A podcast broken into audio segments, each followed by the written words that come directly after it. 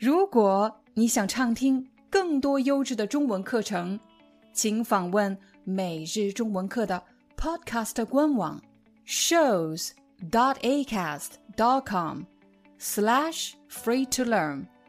我们的付费会员通道为您提供无广告干扰的高质量收听体验，想听多少就听多少。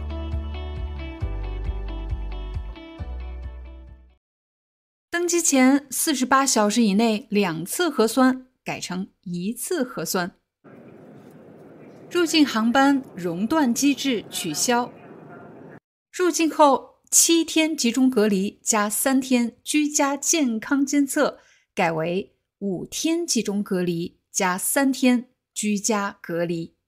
2022年11月11日，国务院权威发布了最新的防疫防控措施。措施是什么意思呢？措施就是指为了解决什么问题而采取的办法措施。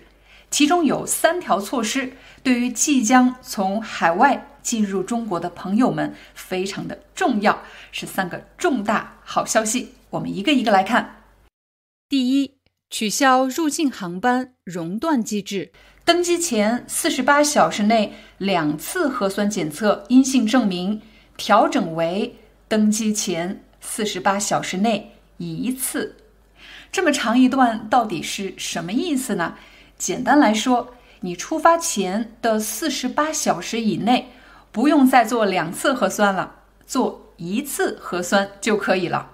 1个月以前我刚好回国了1个月，当时是2022年的10月，当时我回国的时候呢，上飞机前必须要在48小时以内完成2次核酸，而且每次核酸之间的间隔时间是有要求的。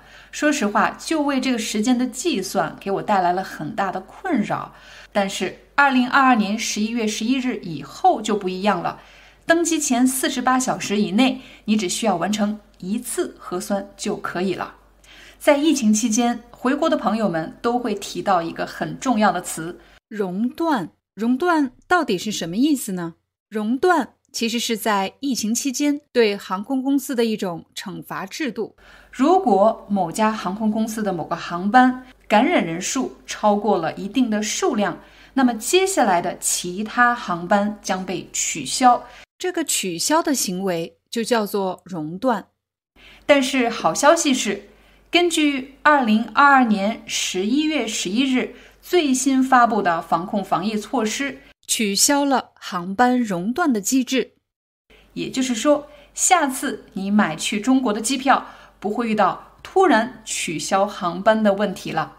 下一条，入境人员7天集中隔离加3天居家健康监测调整为5天集中隔离加3天居家隔离，期间负码管理，不得外出。2022年10月我回中国的时候，入境的城市是广州，我在广州完成了7天的隔离加上3天的居家健康监测，这3天我是在我自己家度过的。很多朋友都问居家健康监测是什么意思呢？就是指我可以待在我家里，家里人也可以和我生活在一起，没有任何问题，他们可以自由出入，他们的生活不受影响，但是我不能出门，我必须在这3天里待在家里。工作人员会上门给我完成核酸检测，这就是居家健康监测的意思。在这里要特别提醒大家，居家健康监测和居家健康隔离的区别。根据最新的规定，当你完成了5天的集中隔离后，还需要完成3天的居家健康隔离。我们来对比一下健康监测和健康隔离有什么区别。首先，居家健康监测和居家健康隔离都有一个共同的特点，你要待在家里，不能出去。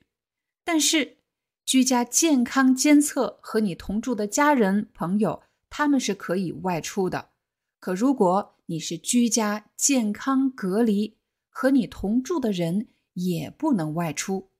最后一个不同点，居家健康监测你不需要单独的房间，但是居家健康隔离需要一个单独的房间才可以。如果居住环境不满足这个条件，就得集中隔离3天。在视频的最后，我来帮大家做一个快速的总结。有3个好消息是：第一，出行前48小时以内，你只需要完成1次核酸检测，而且核酸检测必须是阴性的。第二，航班熔断机制取消，你预定的去中国的航班不会无缘无故的突然被取消了。第三，进入到中国后，入境的隔离时间不是7天，而是5天加上3天的居家隔离。好了，这就是我们今天的中文课，希望对大家有帮助。我们下节课见。 Hi, I'm your Chinese teacher, Liao Dan. Thank you so much for listening to 每日中文课. If you're looking for more lessons, please visit our podcast website. Here's a link: shows.acast.com/freetolearn. As a super member, you can get access to all the lessons we've created to help you learn natural Chinese in a fun, interesting, and immersive way. Join us today. Enjoy your ad-free listening. I'll see you in upcoming episode.